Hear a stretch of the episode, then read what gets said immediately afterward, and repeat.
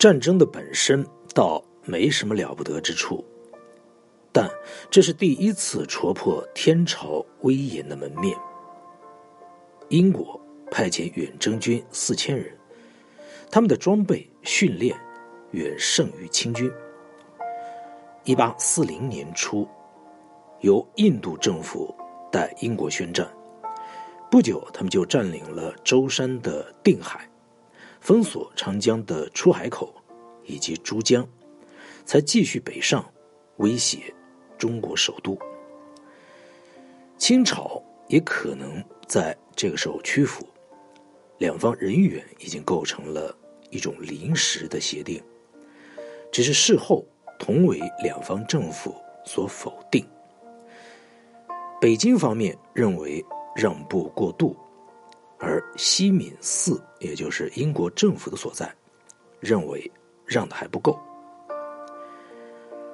当1841年秋天战事再起的时候，英军占领了浙江沿海的宁波。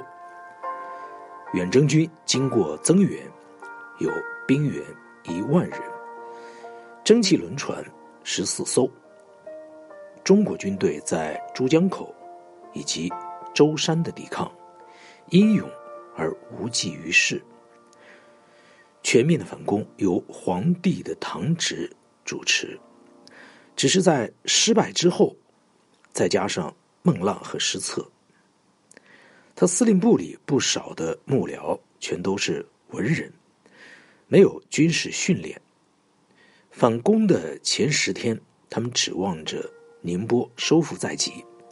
竞相预显胜利的路布，为了筹备战费，在不同的地方设立银柜，以接收朝廷命令各地方政府缴纳的现款。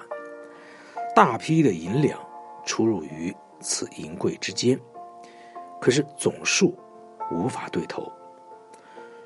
火器由毫无经验的人根据两百年前的书本。在战场上临时制造。中国的火阀原来希望焚烧英国的舰船，可是隔着老远的距离就被对方先击中，着火。夜袭宁波则落入了英国人的陷阱当中。